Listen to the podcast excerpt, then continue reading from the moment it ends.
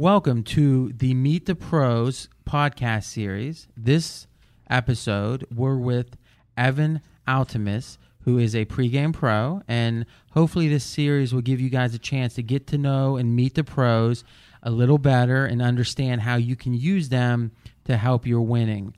Okay, so Evan, say hi to the uh, listeners. Hey, this is Evan Altemus. Uh, this is my first uh, Meet the Pros segment. Uh, the first thing I wanted to talk about, uh, just from my personal handicapping uh, strategy, is uh, discipline. I think discipline is one of the most important keys to being a good handicapper. Uh, the the biggest key for me, where I learned discipline from, was being a graduate of the U.S. Naval Academy. it instilled with me some some key characteristics that I think are critical to my handicapping success. Uh, the the biggest reason why discipline is so important because you're you're going to go through winning and losing streaks as a handicapper. It's it's going to happen, uh, and so the the biggest thing is sticking with what works during the the losing streak. Okay, so let me jump in, Evan. Is and that's a key point. Is and and this is something I I preach on the forums. I mean, literally, I preach it and um, and for those who don't know, this is RJ Bell who's hosting this podcast. I didn't actually mention that at the beginning. Is one of the things I preach is losing is inevitable. Inevitable. The very best handicappers I know, the pro batters here in Vegas that literally live in mansions off of their winnings, will have losing seasons. The best NBA NBA guy I know has won six out of seven seasons. But think about that for an entire season, 82 games, he lost. So that's going to happen no matter what. If you're handicapping yourself, if you're buying picks, you're going to lose. The question is sometimes during certain streaks. The question is, what do you do during those times? So, Evan, specifically during the losing streaks, what do you try to do? The thing I try to do is look at what hasn't worked. Look at you know maybe did I have a new thought that that wasn't uh, that wasn't there? Um, am I not looking at the right pieces of information? Uh, the biggest thing is doing the proper research. Am I am I looking at the right things?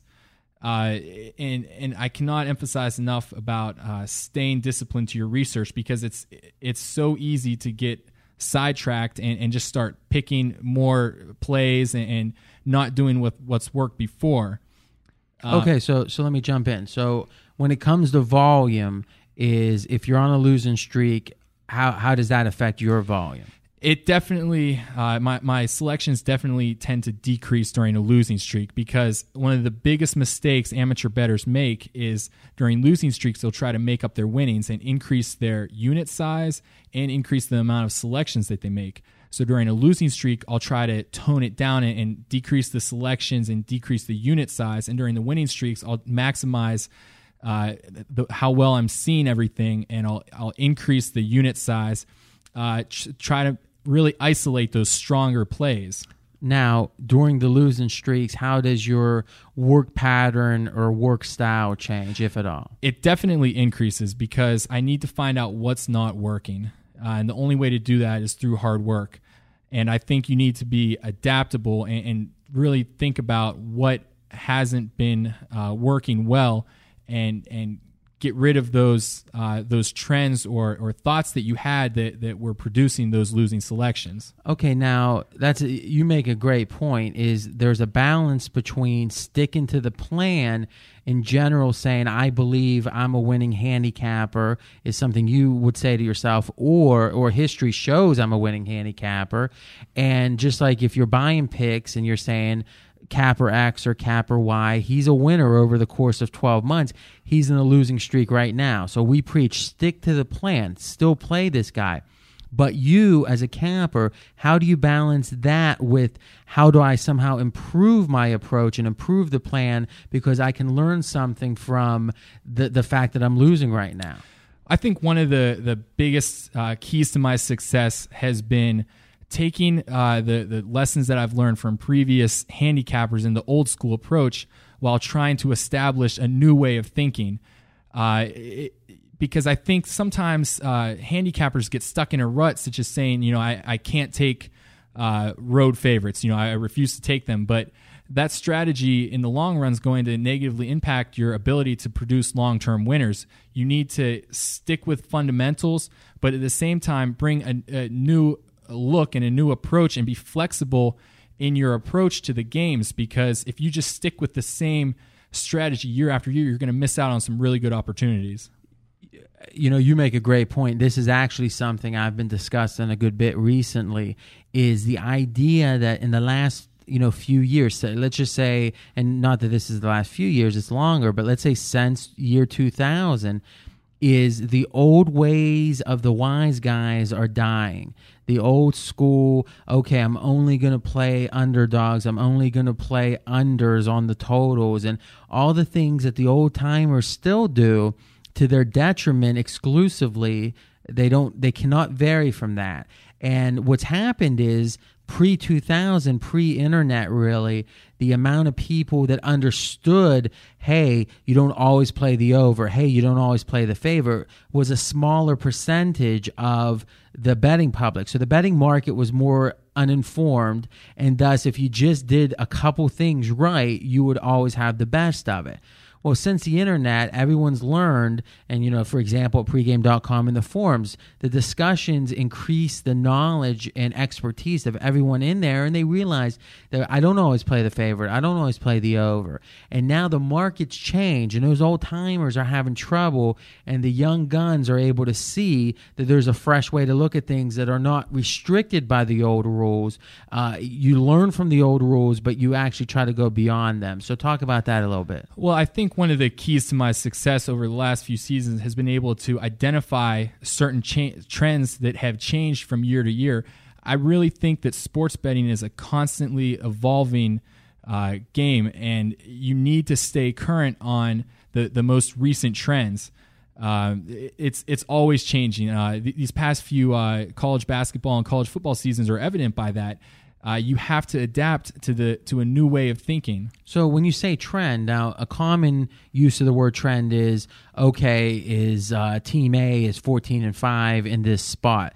I think what you mean is the general market trends, as in are the favorites being, uh, uh, is the lines too high on the favorites, the lines too low, underdogs, all the different categories. Is that the kind of betting market trends you're talking about? Exactly. And I think one of the biggest ways to represent that is if you look at this past college football and college basketball season, you, you notice that road road teams have been playing much better because the, these these kids are they're they they're playing at a higher level earlier in their career. In high school they're going to uh, huge stadiums and, and, playing in in uh, hostile environments. So when they get to the college level they've been they're more adjusted to playing on the road.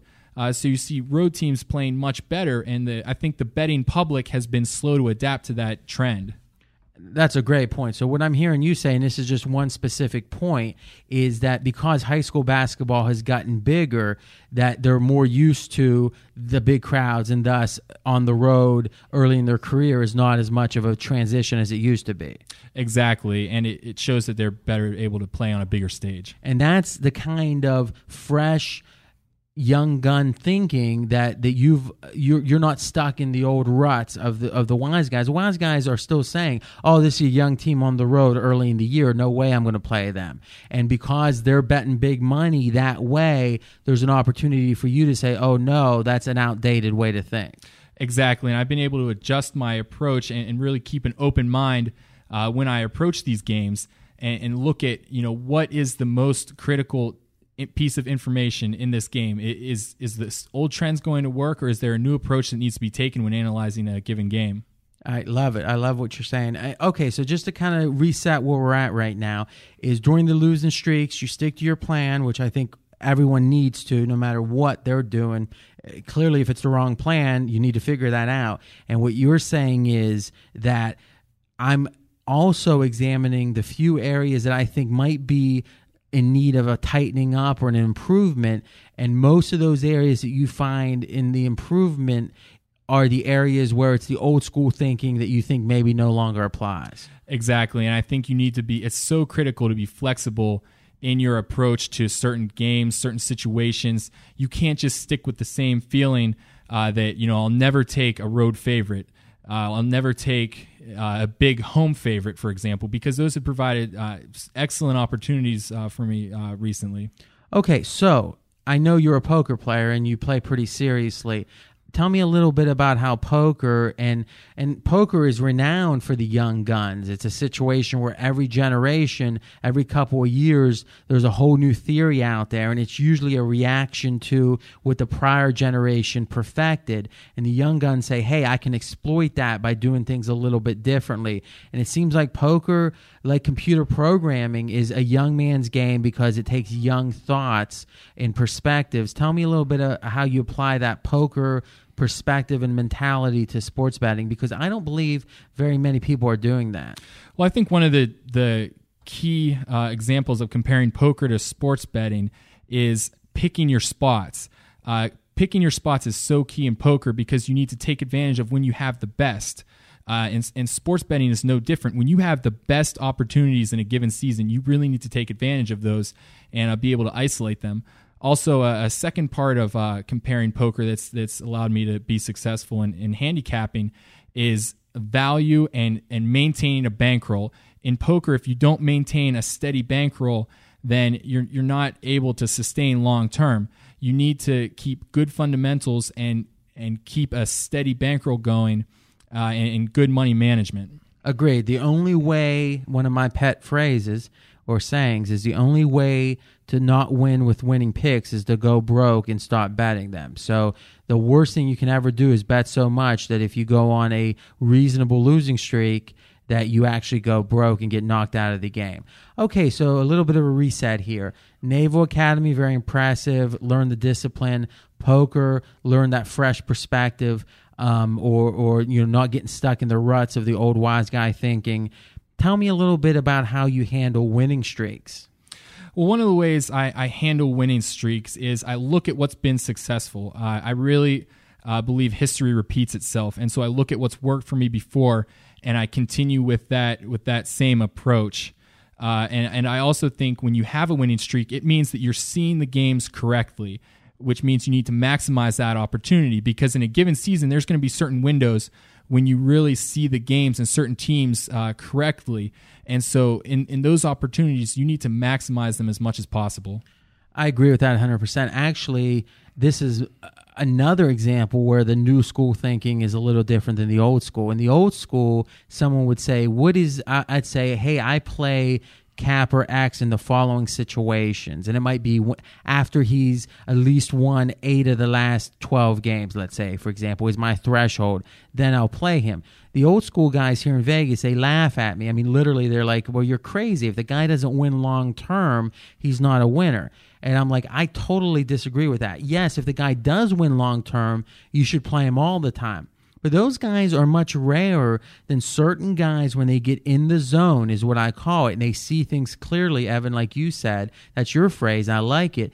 Is a guy it's like a basketball player when he, he, there's certain basketball players that are always good certain players that are as good as the best basketball players but only when they get hot and I think certain camper, and I'm not putting you in either of these categories, Evan. We'll see if you're a true long term winner or if you're a winner that is exclusive to when you're hot. And even if you were, there's a lot of value for us with that. And we'll see. Time will tell on that. But specifically though certain cappers at certain times when they are seeing clearly can win more than even the true winners over the course of the long term um, and, and, I find that to be a very interesting point. So, what I hear you saying is when you do see things clearly, you like to capitalize on it. Exactly. I like to maximize my opportunities. And also, uh, if uh, in order to have a constant, uh, constant winning seasons, you need to you need to get wins, uh, winning overall day, uh, despite not having a, a, big play that night. So one one thing I've been able to do is take uh, maybe three plays in a given night and really get uh, a two in one night for that const- for the the winning days that really pile up over time. So not only am I able to capitalize on my big plays, which have been uh, which which have been really uh, my bread and butter, but I'm also able to eke out small wins on a daily basis, which really boosts my overall profit at the end of a season. Okay let's move on and talk a little bit about another interesting part of your biography, which is you actually played at the Naval Academy Division One golf at the highest level, actually participating in the national championship. Why don't you tell us a little bit about that and, and what it's uh, helped you, what what it's added to your ability to handicap winners? Well, playing any sport at a Division One level, it really allows you to see the trends and, and the the ebbs and flows of big time athletics. Uh, it, it, allows you to to see streaks and, and, the the ups and downs of the game that that most people have no clue about because they've never seen it firsthand. So, for example, they might think just because a team's coming off a strong performance, they, they're going to have another strong performance uh, in their next game, but that's not the case because there's ups and downs. Teams have good good performances and bad performances, and the, the betting public usually isn't able to to to see those situations where a team's really going to have a down performance after uh, a big win. So you make a great point, and I love this point, which is these are human beings. Sometimes even uh, you know I even fall into this trap. You you see some eight and two ATS record, and you're thinking of it like a stock. Well, it's not a stock. These are especially at the college level. These are kids, uh, you know, 21 or younger playing, and things like travel time, things like are they on spring break, are they during exams. All these factors are human factors that do affect the games. And to me, the times I have been, and at various times I have been around uh, collegiate athletic teams, it really sinks in that there's a human element most cappers don't see as clearly as they should.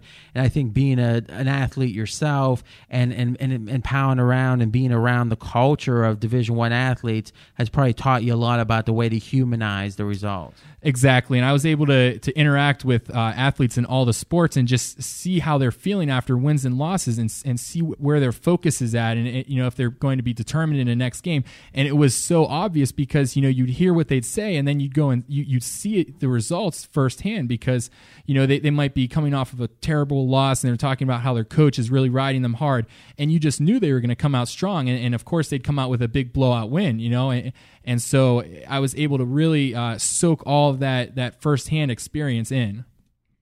Okay, so tell me a little bit about and and and that's and and I agree with you 100% on that. Tell me a little bit about your style as a handicapper. We touched on it. We talked about the poker, the discipline, the sports now. How does that all combine and and give us a, a little 45 second description of how you look at games typically?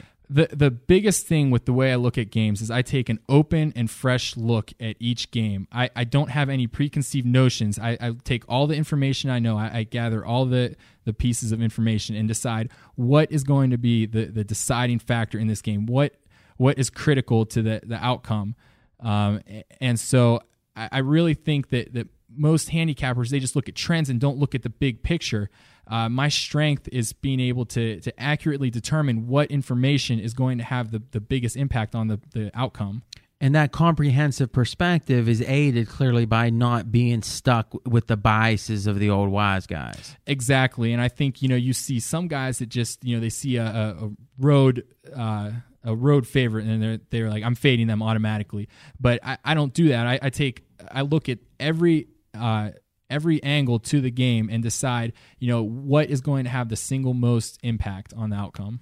Okay, so we all have the sports that we like more or have more results or better results in. How would you characterize the sports that you like most uh, down to least? I definitely love football the most. I think that it has the most statistics, the most motivation factors, uh, home, away dichotomies. Uh, it, it, really presents a lot of information that you can use because football is such a physical and emotional sport, and you can take advantage uh, of those emotions and of the, the statistics and matchups and, and, really come with strong plays. The second sport is basketball. It's, it's a close second. Uh, college basketball is definitely very close to uh, NFL and, and, college football. Uh, NBA is, is my third. Uh, I really try to focus on motivational factors in the NBA. I think that's the most important uh, factor on the outcome. And then last is baseball. Okay, and, and, the, and one I think in the NBA, most successful, and not all, but most successful handicappers focus on the situational motivation because it is such a long season.